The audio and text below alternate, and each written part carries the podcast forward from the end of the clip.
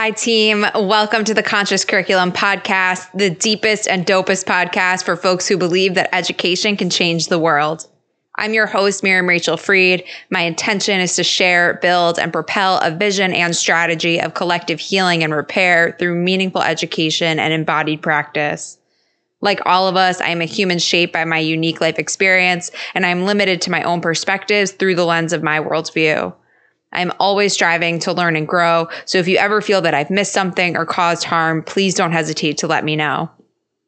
If you like today's episode, please help our community grow and review, comment, or share. If you're looking to get involved in the conversation, you can find my contact information and a link to the free Conscious Curriculum community inside the show description. Thank you for being here and for your commitment to justice and liberation for all. Now let's dive into today's episode. I am so excited to introduce Elisabeth Kristof. She is an applied neurology practitioner and has an online platform called Brain Based Wellness for anyone who might be interested in getting support. Um, and she also co founded the Neurosomatic Intelligence Practitioner Coaching Certification Program, which I also I'm celebrating literally the day I'm recording this. I just passed the final test. And so I'm officially certified. Um, Elizabeth is truly gifted and I am so, I'm so grateful and I'm so honored to share community with her and to be her friend. And I really hope you enjoyed today's episode this whole system it really governs our life experience it governs our behavior it governs how we feel the world inside of ourselves, we do really have agency over how that system changes. As long as I can remember, I had really big emotions um, and I didn't know what to do with them. And I, as a young child, I had tantrums, really bad tantrums that, you know, no one could get me to calm down. I would sometimes engage in self harm starting at a very early age. I wet the bed a lot. And then I was in and out of the hospital all the time as a kid for various issues that no one could ever really find the cause of. So I would start throwing up and I wouldn't stop. My fever would spike up to like 102 to 105 and they couldn't get it to come down. Um, I had eczema. I had lots of swelling in my throat and they were going to take my tonsils out. There's just always something. Mm-hmm. And, um, you know, they did all kinds of tests, allergy tests. And I remember like drinking the barium and getting spinal taps and nobody could ever really figure out what was wrong. And eventually that just kind of went away. And then I entered into adolescence and went bananas. I mean, I just had the best way I can think of to describe what it was like before I got sober was I, this constant feeling of like something was chasing me, but there was nothing ch- like what was chasing me was life, you know, and I just mm-hmm. couldn't get away from this terror that I was running from all the time. And knowing what I know now, I can see that I was stuck in a, a sympathetic nervous system state of fight and flight. Um, and I didn't know how to regulate myself and get out of those heightened states of arousal. And I was just grabbing, grabbing, grabbing frantically, trying to find a way to make those internal felt sensations get better.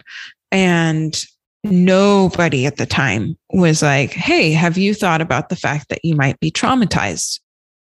And so I went to a lot of psychiatrists who prescribed me lots of different medications, um, diagnosed me anywhere from borderline to bipolar to depressive, ADHD. I was on Adderall. I mean, I was on a lot of stuff by the time I got sober.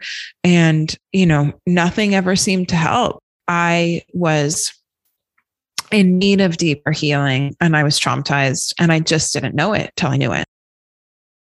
I'm thinking about some students that I've worked with, one who was chronically ill, and many teachers not really believing her. Mm, yeah. And, and I think that that can be that can be common. And so from from the edu- educator side of things and I, different humans have experienced different traumas and different physical responses in their body but to have the understanding of of compassion that this is how a body responds when xyz like when trauma occurs to even know Yeah. that as a teacher and like blow ups, anything where you're having an out of body experience to have that consciousness of deeper trauma informed care is really Mhm. deep. Is really deep. One of the things I say is we all do the best that we can at the level of our nervous system. And so if people's behavior is really erratic or um, whether that's a kid or an adult, like it's their nervous system, you know, it's it's the output of a dysregulated nervous system. And so just having that framework of of seeing it as as the operating system doing what it needs to do to either regulate itself to express an energy that needs to be released or to eh, keep you safe in some way right? Like our brain's primary job is survival. That's always what it's going to use to make decisions that guide our behavior and our actions in the world. And whatever that person is doing that's what their brain thinks that it needs to do in order to keep them safe. Yeah. There is a lot of talk about trauma informed care. No one is having the conversation about how we heal our nervous system in schools. So I'm curious, based on your work and your lived experiences, what would be your biggest push for public schools and what they could do to support a, a more body based trauma healing philosophy or practice? Yeah, I'm it really is my greatest hope that people will start to understand that our nervous system is um, responsive to what we what the stimulus that we put into it and that it's possible to make a difference in our felt sense by giving our nervous system stimulus that it needs or learning new tools for self-regulation. And so i don't think it has to be very complicated. I think there are really simple tools that you can use on a daily basis or in the moment of stress to help you start to re-regulate yourself so you don't have to rely on these other behaviors. And that can be as simple as learning breathing techniques or learning ways to stimulate your vagus nerve and or learning ways to even train your visual system or your balance system just with simple practical daily exercises that people can use to help their nervous system experience less threat on a second by second basis. And then, you know, somatic movement practices too, allowing people to learn how to listen to their body, practice intuitive movement. I, I really think like our bodies know a lot of what we need to heal, but we just get so disconnected from hearing those signals. So, even just a practice of taking one minute a day and dropping from your head down into your body and becoming curious about the sensations that you feel inside. How does it feel in the center of my chest? How does it feel in my belly? And for some people, that may not be safe yet, and they need other regulation tools to even make that small practice feel okay. Mm. But over time, I do think finding ways to help kids reconnect or stay connected to their bodies rather than disconnecting and living their lives just in their head in their prefrontal cortex would be so valuable mm-hmm. because our bodies know so much. They have so much wisdom and they maybe don't even need to be taught what they need to do to regulate. It's already there inside. They just need a process for coming back to that. Yeah. Yeah. Or, and space to explore it. Mhm. Yeah. I was actually talking with a good friend of mine this morning, and, you know, she was talking about her body had been giving her a clear signal for a while about something, and she just couldn't hear it or figure out what it was. And then the second she took the action that was in alignment with what her body wanted, the pain that she was experiencing went away. And it's like the body will always tell you the truth, even when your mind will come up with lots of things to rationalize or justify. And she was like, Man, I wish I wasn't 39 years old before I knew that it was important to listen to my body. How would working on neuro drills for balance impact one's ability to regulate or learn? The best way I think to explain this is that our nervous system is kind of like a bucket and or it's not like a bucket, but imagine a bucket, right? Okay. Imagine your nervous system is a bucket.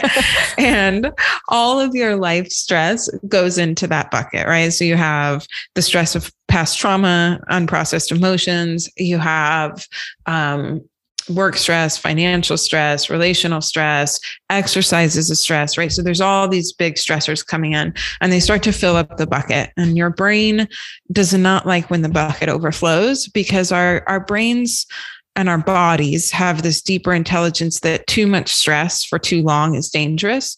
And so our our brains and our bodies will try to do something to get us out of that state when the water level gets too high. One of the other things that leads to the water level being too high is just any deficits that we have in our nervous system because our brain collects all of this information and it makes a picture of where you are and the world around you based on the input that comes in from all these different systems from your eyes, your visual system, from the balance system inside of your inner ear, from your body mapping system, from that interoceptive system that gives information from your guts. And it takes all of that information and it puts it together. Then it uses that information to make a prediction. And then from that prediction, it generates an output with your survival being the most important thing in that output if that information coming in from any one of those systems is not clear, is a little bit off, then on a second by second basis, that's really threatening to your brain and your nervous system as a whole because it relies on that information to make predictions to keep you alive. And so, if we can train the input systems like your eyes, like your body mapping system, like the balance system in your inner ear to provide better information to your brain, better quality information to your brain, then on a second by second basis, your baseline threat level is reduced. Yeah. And now you can handle more. Yeah. Yeah. What could physical education really look like? Yes.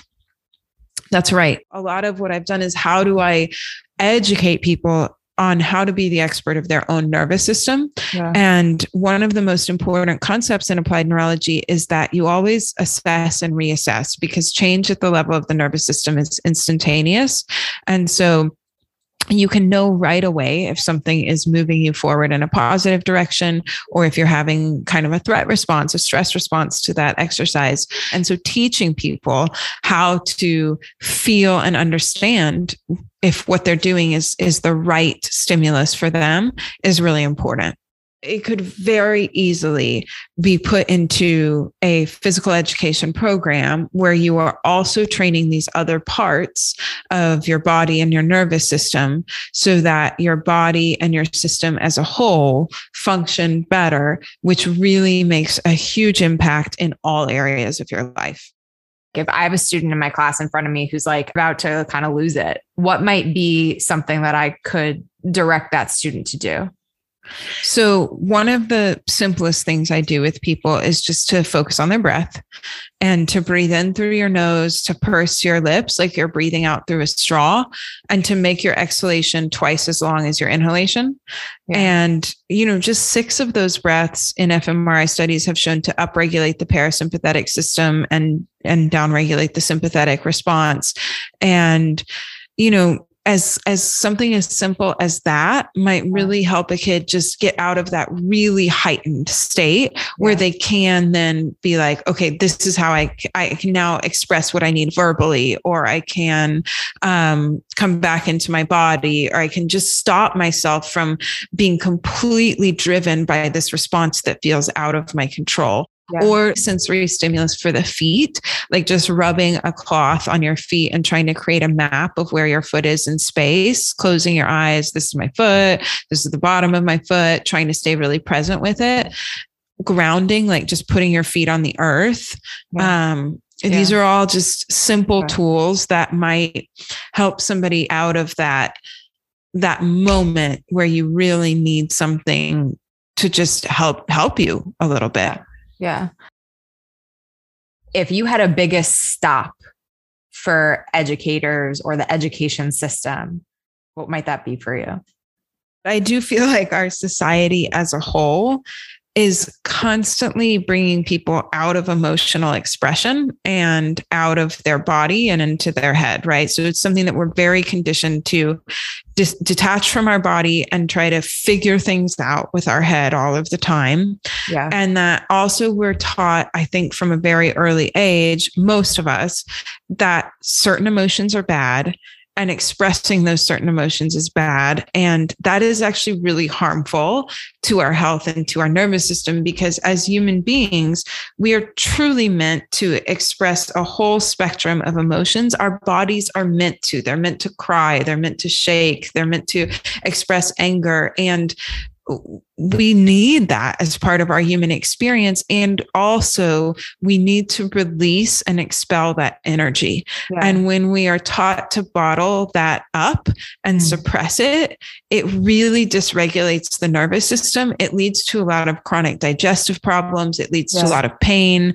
emotional the inability to regulate like emotional outbursts. Yeah. One of my teacher talks about um, expressing emotions as pooping and like that it's really the same like it's just part of what your body it's just a natural yeah. process through yeah. the body right so yeah. if you don't ever do it it causes health problems emotional and uh, yes yes and then or the other way where you're like shitting it out all over everyone yeah. you don't have that ability to be like regular with it and so it is really it's like sneezing it's like pooping it's like just another part of being a human being is. Crying, sighing, screaming, shaking. These are yeah. all normal bodily processes that yeah. are meant to happen to keep us healthy. Essential bodily functions. Mm-hmm, mm-hmm. Yeah. Yep, yeah. Totally. And so somehow and maybe this is already starting to happen. I hope so. I don't know. But finding ways to teach people more emotional intelligence and the the wisdom of allowing the body to express emotions. Yeah. Yeah. Thinking back to your teenage self or your your school age self, what advice do you have for young people right now Oh gosh, they're going through so much. I would say that it's totally normal to not feel okay.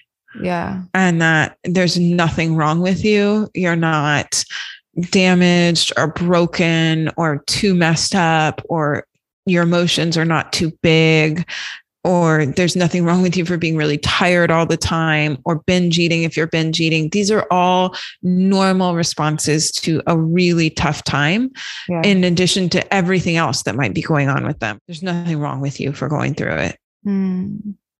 Elisabeth, thank you so much. This was such an honor. And I am so incredibly grateful for you, like to be putting this work in the world and as a friend and all in between. So thank you. Thank you. Thank you. I'm so honored to be here. And I think that the work that you're doing is amazing. Thank you. The best way to find me is on my website, which is brainbased wellness.com. There's the membership site that has daily nervous system trainings and movement classes. It's how do we make a daily practice of training our nervous system to become more resilient, to move out of pain, to move out of unwanted behavior by incorporating exercises and practices that really change how our nervous system all right. Thank you so much for being here. That's a wrap for this week. Make sure you hit the follow button to stay up to date on episodes. And before you go, take a moment to share this episode with your favorite game changer colleague or friend. If you're interested to join community or connect, my information is linked inside the show description. And if you haven't yet left a five star review, please do. This helps our show and message spread to people who need to hear it. Thank you again, and I'll talk to you next episode.